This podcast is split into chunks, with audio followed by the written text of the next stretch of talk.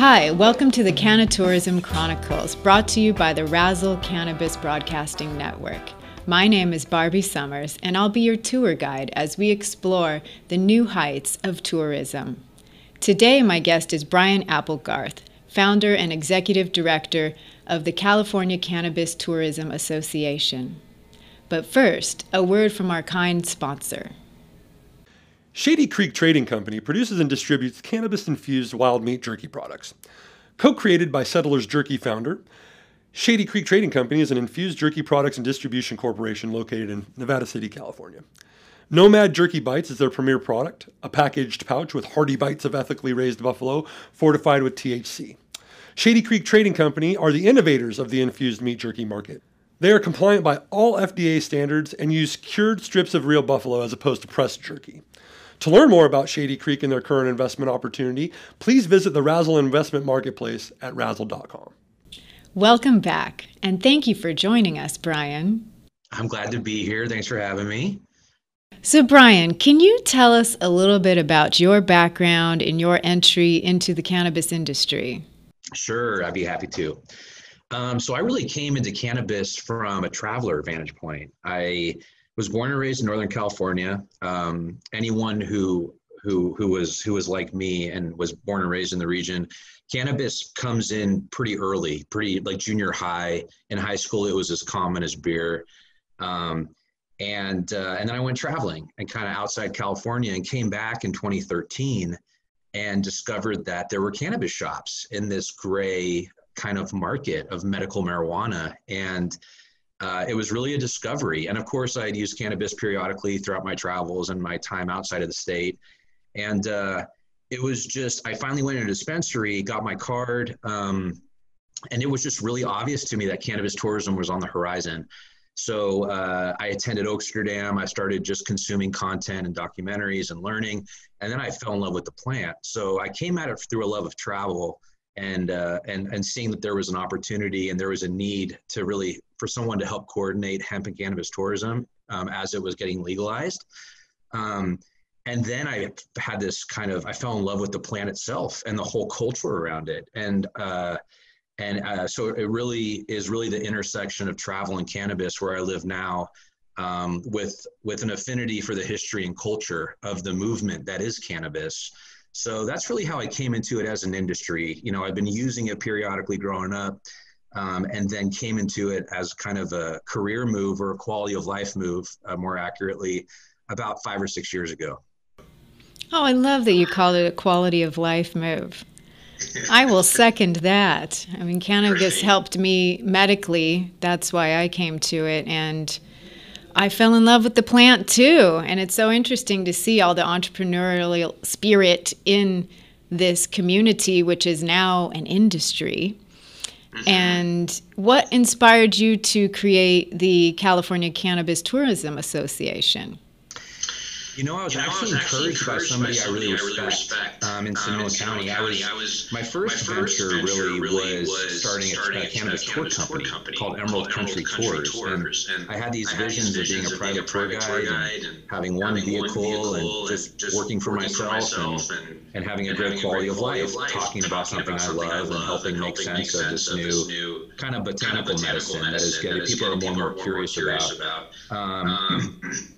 And then, and then um, um and, and, then, and I, then started I started working on this concept, called the Cannabis, Cannabis Trail, Trail, which is a legacy, legacy trail. trail. And then I had a buddy pull me aside and said, "Have you thought about actually starting an association?" He said, "He said essentially you're you're kind of pioneering the space in some regards, and I feel like it would be good. It's it's needed in the state. Have you ever thought about it? I never thought about it." Um, but um, I started, to, think about, think about it. That seed, that was, planted, was planted, so to speak. So to speak. And and, um, um, and then the more, I, thought about it, the more I felt like, like the, tour company concept would be something that would that would suit me more in retirement, just like growing my own personal garden, things that I want to do at older age. So um, so I, I the more that I kind of wrap my head around an association and what that would serve as serving the intersection of cannabis, hemp, and the travel and tourism industry, it became really exciting because you start seeing how hemp and cannabis intersect with hotels, eventually airlines, tour companies, um, um, you know, destinations, marketing plans, and,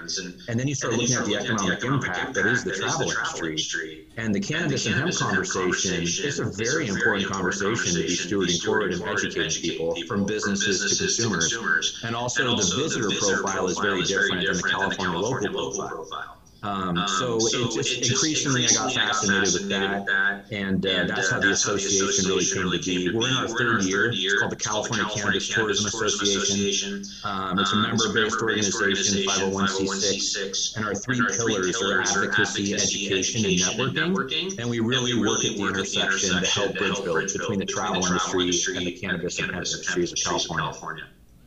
I love it. And I believe I've heard you say before in one of the CCTA calls uh, about the cross pollination between mainstream tourism and the cannabis industry and how we have a lot to learn from each other.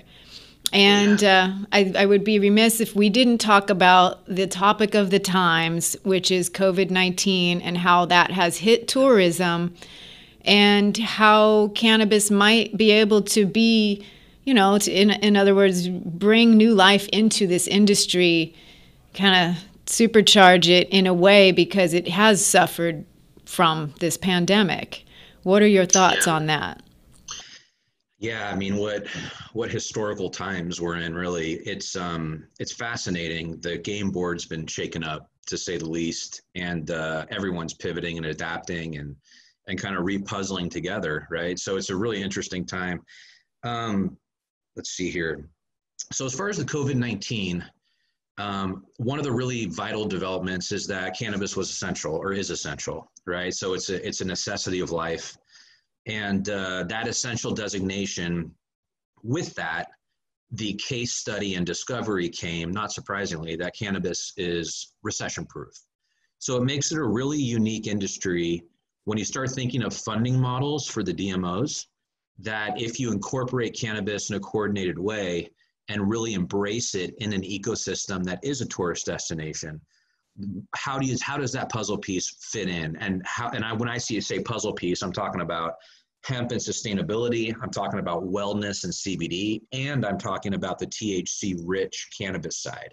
So it's a big conversation from replacing plastics and using hempcrete to build hotels to implementing CBD hemp derived infused massages to having you know a, a, more psychoactive experience where you're really embracing the effects of cannabis to complement an activity.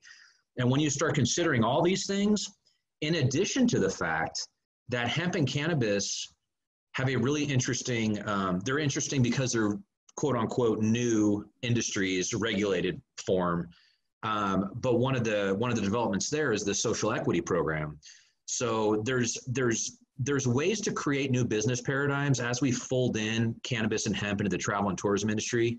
There's conversations bubbling up around sustainability as well as social equity and being a model that's very pliable right now because it's new. It's not ingrained in the old way of thinking prior to COVID 19. So it's kind of a fresh canvas for a destination to approach and say, how do we how do we evolve our travel and tourism model to to serve the social distancing world and also a world where minority voices and marginalized groups and representation becomes more and more relevant. And that's why it's so important, I think, that we give our due diligence and attention and we educate to get on the same page. Because how do we allow hemp and cannabis to serve its highest purpose in the travel and tourism funnel? Um, and it's a really, really multi layered conversation because it's a very complex, evolved plant. You know, it comes down to juicing THCA and, you know, to explaining what the difference is between CBD, hemp derived versus cannabis derived and what that means.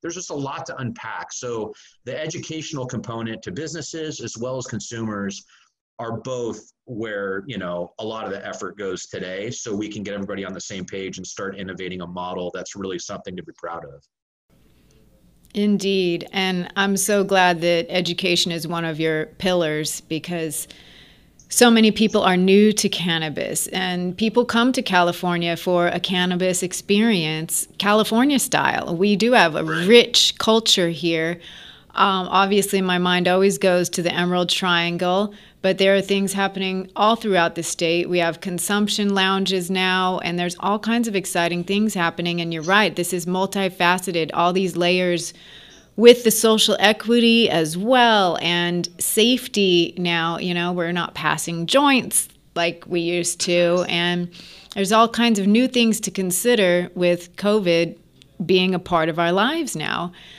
and it's exciting times. Well like you said historic times. And boy what an interesting time to be alive.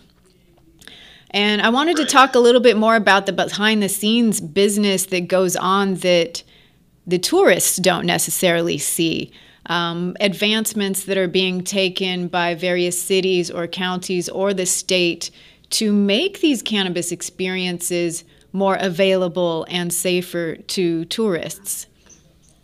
And what comes to mind, of course, is Desert Hot Springs and their recent moves towards making uh, hotels uh, well, creating basically an ordinance that would allow retail sales or at least consumption. We still need to work out the details, but also entertainment facilities that are going to openly allow cannabis use. Can you believe this day has come? Mm, yeah. Yeah.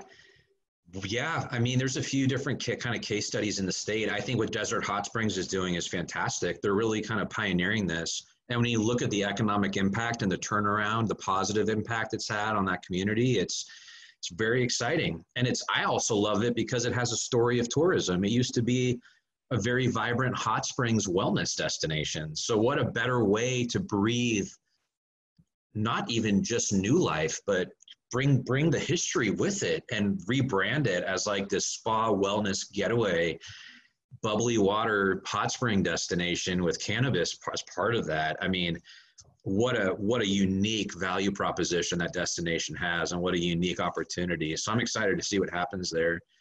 Um, yeah, and I agree with you. Like, there's more and more consumer uh, touch points becoming available. Right? There's tours, there's dispensaries, there's lounges, there's even a cafe now there's beautifully private curated events. There's a handful of those happening. There's also the more large scale events, which are on hold, like Emerald Cup. So, you know, there's a lot of different ways that it's starting to manifest. Um, and uh, I believe that, you know, if you're a hotel or if you're in the hospitality industry, that the time is now to have a basic plan. And that could be as simple as what you said public safety you know, if somebody comes to your concierge, where can I consume it?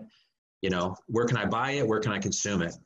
Like if you can't answer those two questions confidently and be able to direct your guests to a dispensary that you know is compliant and legal with safe tested medicine at the very least, I mean, in the name of hospitality, you should be able to do that. Um, you know, there was one hotel I was advising a company, uh, and there's one hotel that was a was a, a client. Um, that when we pulled up to their valet, we got out and I just kind of asked kind of a private shopper, a, a, secret shopper thing, and said, "Where can I, you know, where can I buy some weed?" And the valet pulled up a, you know, a website that was notorious for supporting black market deliveries or, or traditional market deliveries, I should say. Excuse me. Um, and I mean, that's where you have an example of a staff member making a recommendation to a non-compliant dispensary with potentially non-tested products that could cause your guest to get sick you know and that's a very easy risk mitigation tactic where you can just by having some by pulling your head out of the sand you can actually be able to have a plan that's at least based around public safety.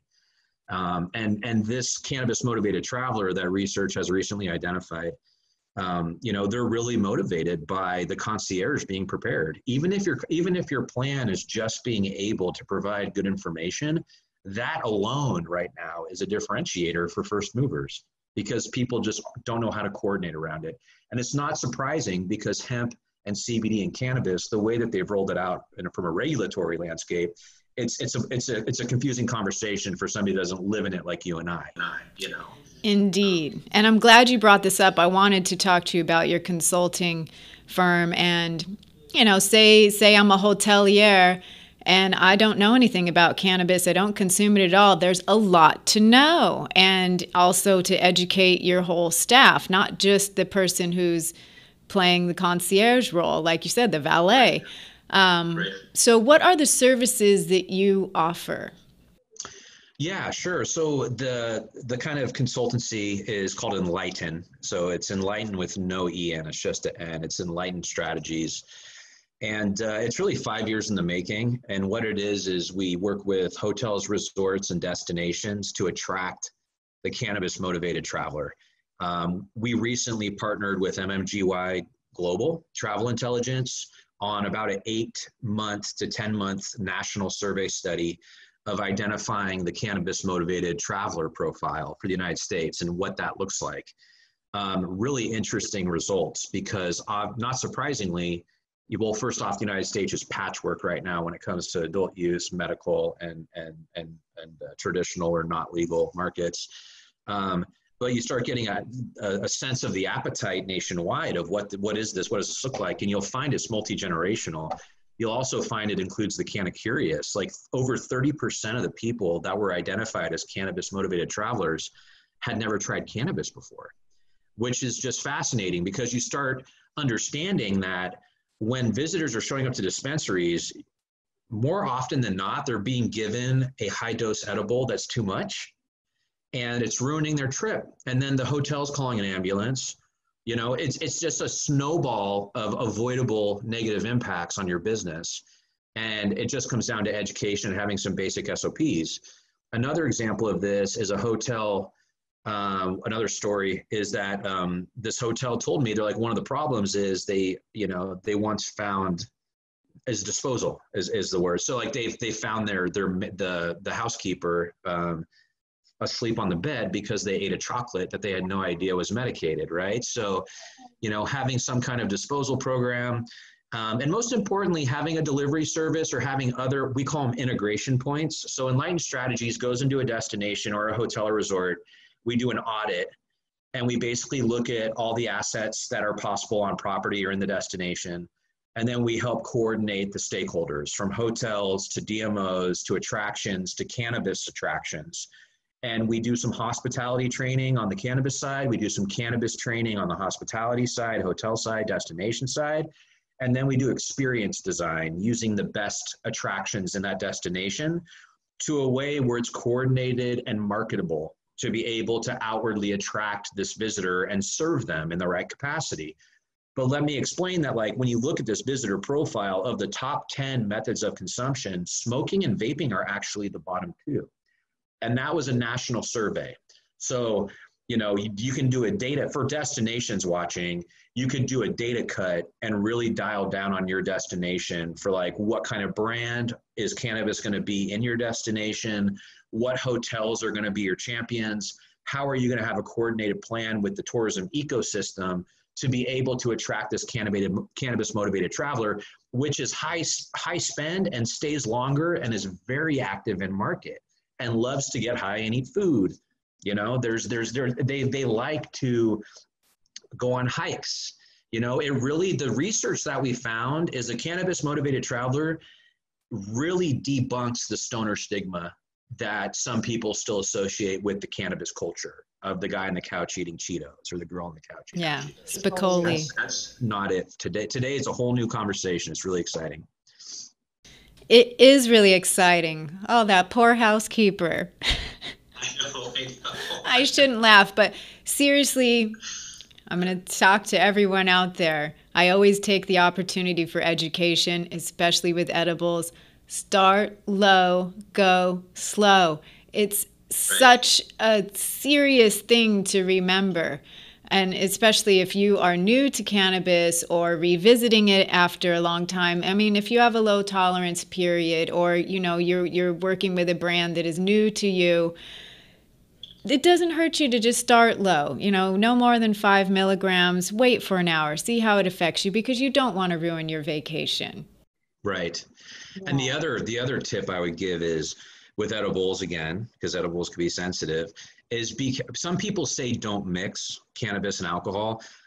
I say if you're experienced enough, if you decide to mix, take cannabis first because I find that that is a safer route than being tipsy or drunk and then taking cannabis and getting the spins.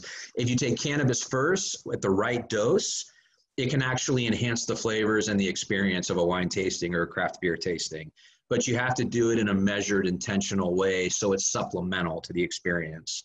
Um, and I think there's room for that. And I think cannabis is going to end up being an incredible aperitivo to a wine, a flight of wine or beer or or whatever it is, or food. You know, doing a.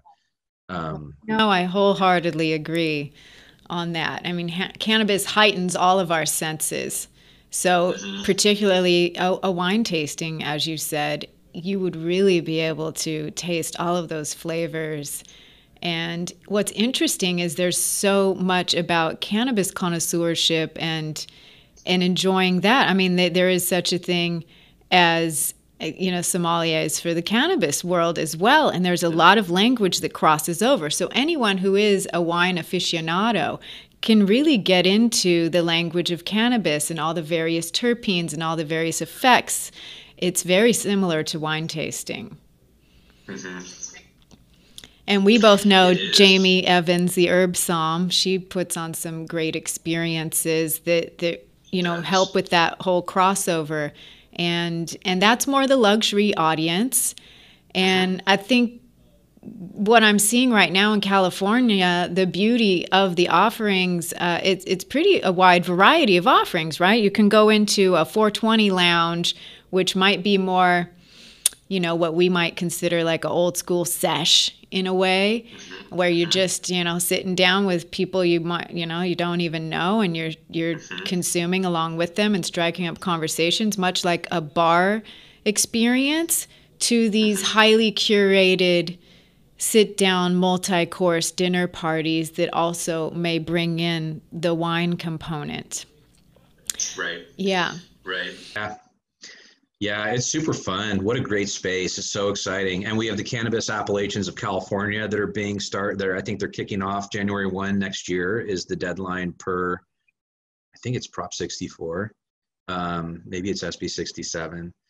But it's where the CDFA is rolling out this. And a lot of people are watching California as kind of, I mean, there's obviously Colorado has it going on too to a bit and Seattle and Portland, but you know, California is the fifth biggest economy in the world. And there's a lot of history we have that those other states just do or don't, whatever. It's not a competition. Everybody's got different stories, but that California kind of story of cannabis is just really fascinating when you look at the Emerald Triangle, the legacy growers, all the hippies that migrated north from the Summer of Love and kind of set up camp in that Emerald Triangle region, the roots of all that, all the seed collecting that happened on the hippie trail that was brought back to California and then you have this gray market that was an operation from 1996 on. I mean, you're talking 22 years of a functioning industry that was so that foundational knowledge is a lot of brain trust, right? So when you start getting into the culture and history side of travel and tourism, there's a lot of space for that.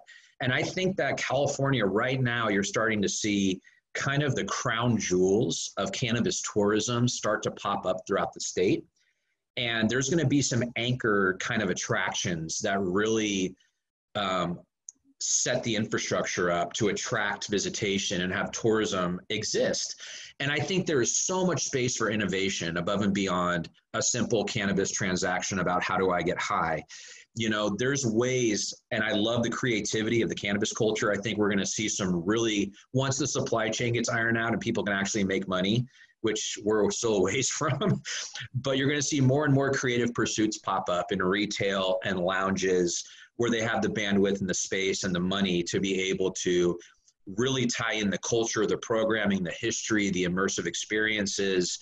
Um, you know, you yourself are a pioneer here. I mean, the experience that I went that you crafted was unbelievable. It stands out as my favorite, hands down. Um, one of the best experiences I've been on in the past five years of my life. Like it was amazing. And that is an excellent example of how cannabis is going to contribute in a new way and an innovative way to the tourist experience and for somebody who wants to really connect with cannabis and nature and the culture around it you know definitely i think cannabis lends itself to connecting us not only to nature but to ourselves yeah it does. Yeah, and to each other. It's a communication tool. You know, it really is, and it and, and it's a communication tool above the capacity for humans to fully understand, which makes it a really interesting conversation because we keep trying to box it in and wrangle it. And and it's just it's an evolved plant. And it's like there's a certain element that's charming about cannabis where it's like you know even as we dig into terpenes and steering effects and thc dose and hitting flow state it's like there's this plant intelligence component to cannabis that is undeniable um, which has an ability and it's, it's been working with our bodies for so many i mean we live this is what blows my mind as a historian. We live or amateur historian we should we live in this glimpse of time where cannabis was removed. It's like 80 or 90 years out of the history of the world. It's this like yeah. snapshot. That's what i tell people. It was just like a hiccup in the 1930s we started to question it but it, we have evolved with this plant receptors throughout our entire body. I mean, it's like, and a blood brain, right? It crosses the blood brain barrier. It's the way that this plant can function with our bodies to promote homeostasis and balance. You know, it's it's it's it's really really phenomenal. It's extraordinary what what we're and I mean, talk about medical and science and wellness and botanical wellness and all the conversations is going to open up. Um, but yeah, I mean, I've just become a huge fan of what cannabis stands for. And also, I, there's a part of me that really resonates with cannabis and hemp because they're so misunderstood. So, in a lot of ways, the social equity program and these and marginalized groups and these conversations around representation in the industry it's very much a reflection of homeostasis and cannabis as a symbol of being stigmatized and misunderstood for the last 80 90 years it's very uniting in that way um, and I do think with cannabis and hemp, there is an opportunity here to reimagine uh, how business is more accessible and fair for the for, you know globally. Hopefully, the United States, California, for sure, we're working on that. Apricot Analytics is a full service product quality lab for cannabis testing and CBD and hemp testing. They have over a decade of analytical lab experience and have been working with cannabis products since 2005. Apricot Analytics understands the needs of cannabis and hemp producers because they were producers themselves. They know the challenges, the frustrations, and the dreams of cultivators and manufacturers. They get it because they've been there and they're here to help. Apricot Analytics tests your products for the good stuff, like THC uh, and CBD concentrations, and helps you identify any of the bad stuff, like pesticides, mold, bacteria, and heavy metals.